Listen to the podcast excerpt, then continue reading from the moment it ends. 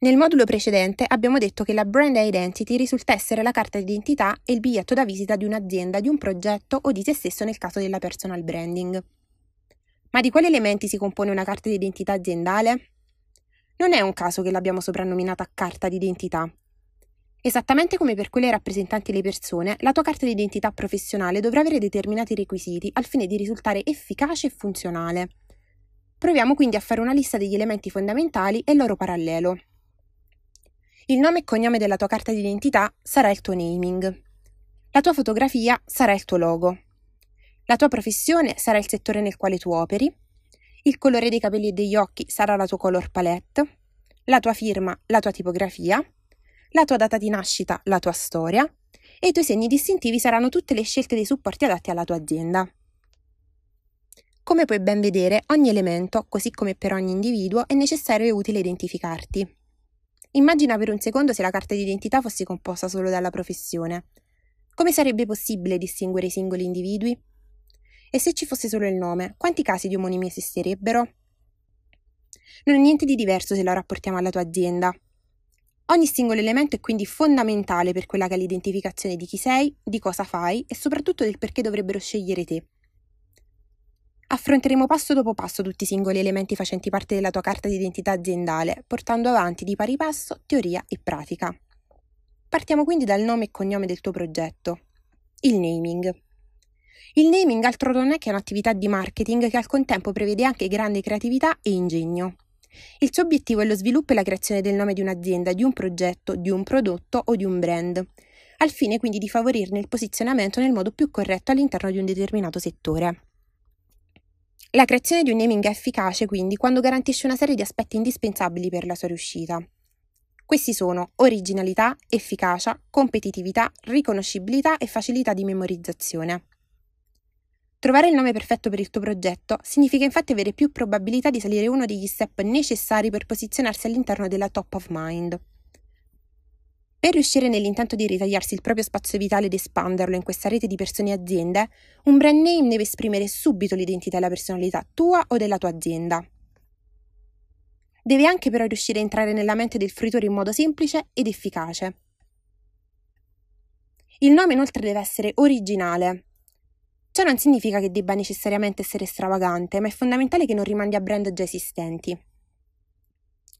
La psicologia umana è tanto complessa quanto affascinante e le sue associazioni spesso sono del tutto inconsce. Quindi, scegliere un nome poco originale altro non farà che omologarvi a tutto il resto. Più il nome sarà originale e più riecheggerà nella mente del fruitore. Più riecheggerà, più se lo ricorderà. Più se lo ricorderà, più associazioni farà con quel nome. Il suo potenziale è quindi immenso perché riesce a stabilire connessioni, relazioni e aspettative.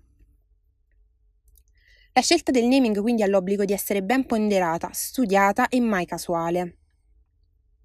Non esistono delle regole esatte per la scelta e la creazione di un nome efficace, ma sicuramente ci sono delle indicazioni che possiamo darti.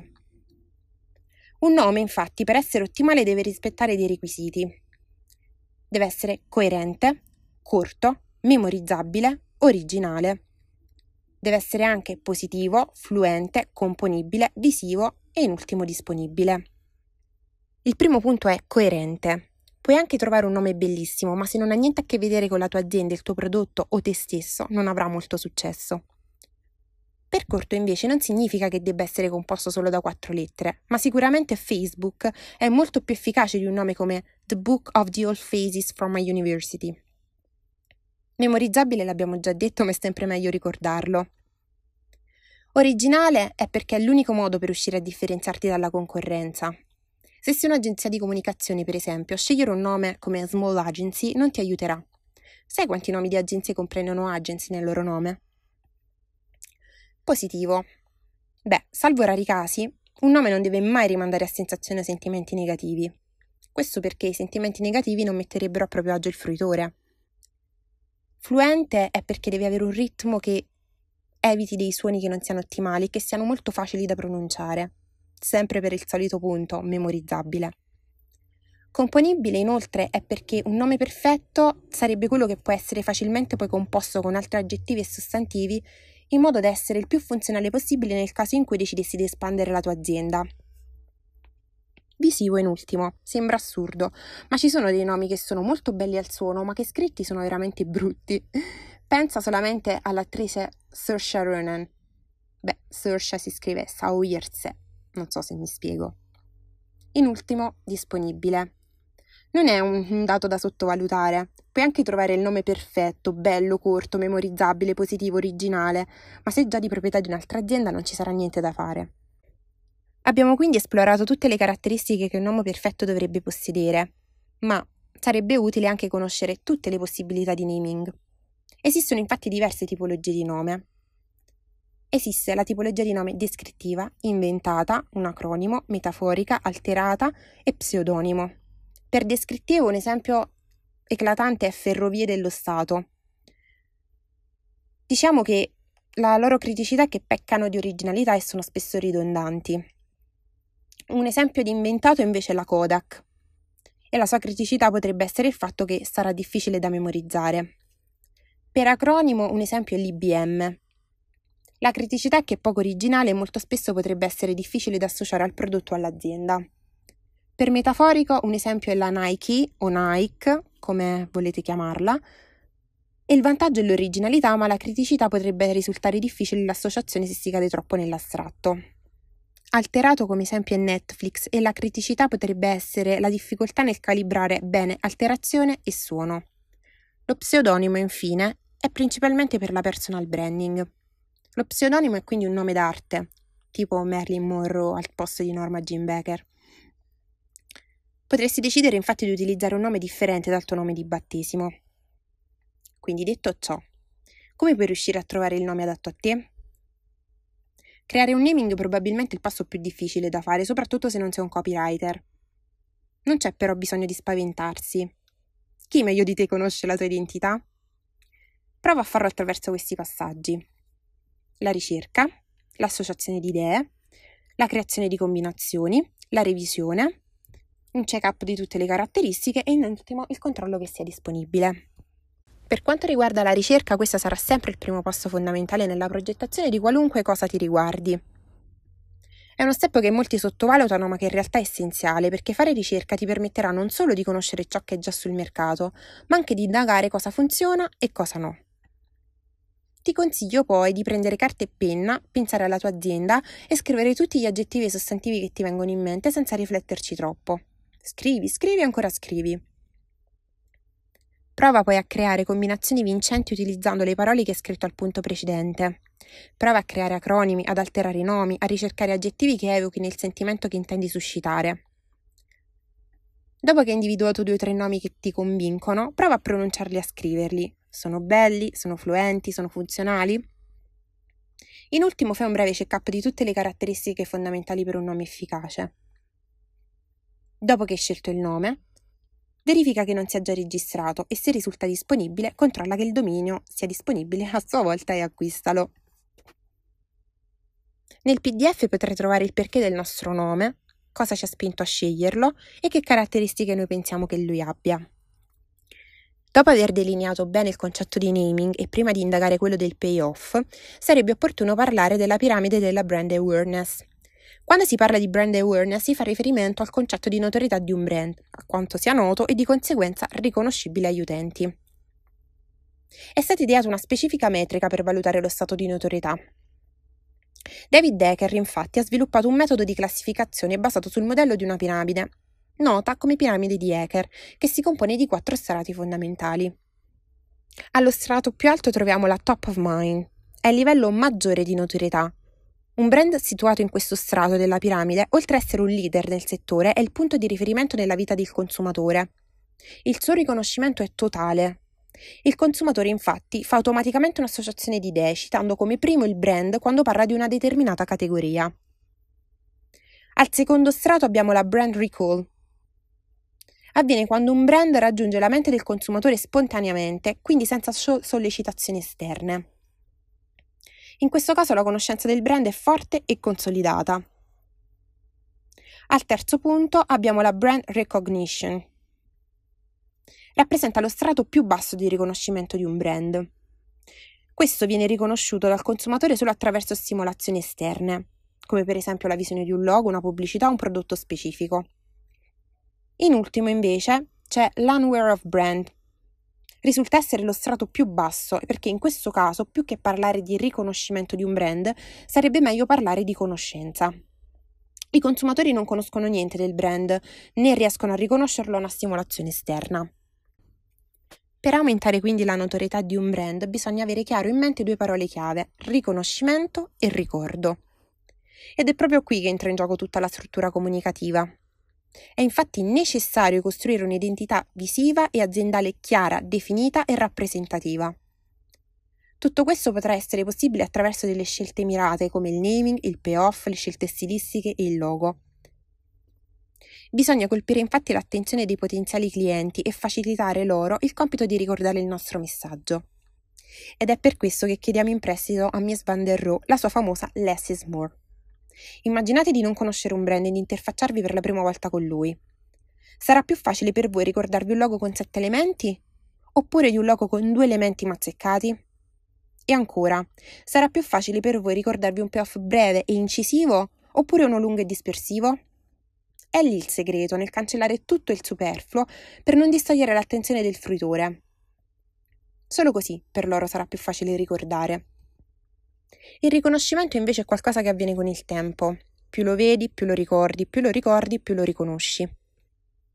Non è un caso che i brand situati nella top of mind mettano in atto tutte queste strategie. Ma non spaventarti, abbiamo affrontato insieme il concetto di naming e ora è la volta del payoff. Che cos'è il payoff? Il payoff è una breve frase di impatto che si fonde con il logo e ha il duplice scopo di colpire l'utente e di rendere più esplicita l'identità aziendale. Viene anche chiamato erroneamente claim o slogan, in realtà però non è la stessa cosa. Il claim o lo slogan sono delle brevi frasi di impatto volte a colpire l'utente a cui è destinato un messaggio pubblicitario.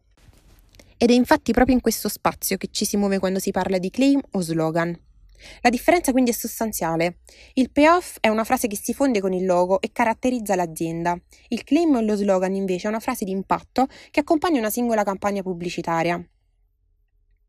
Ciò significa che un'azienda può aver progettato tanti claim quante sono le campagne pubblicitarie, mentre invece il payoff rimane immutato. Ma addentriamoci nel concetto di payoff. Il payoff è quella breve frase di impatto che accompagna il logo e il cui scopo è quello di riassumere in poche parole l'identità aziendale. È una condensa di elementi ed è la premessa che fa il tuo pubblico di riferimento.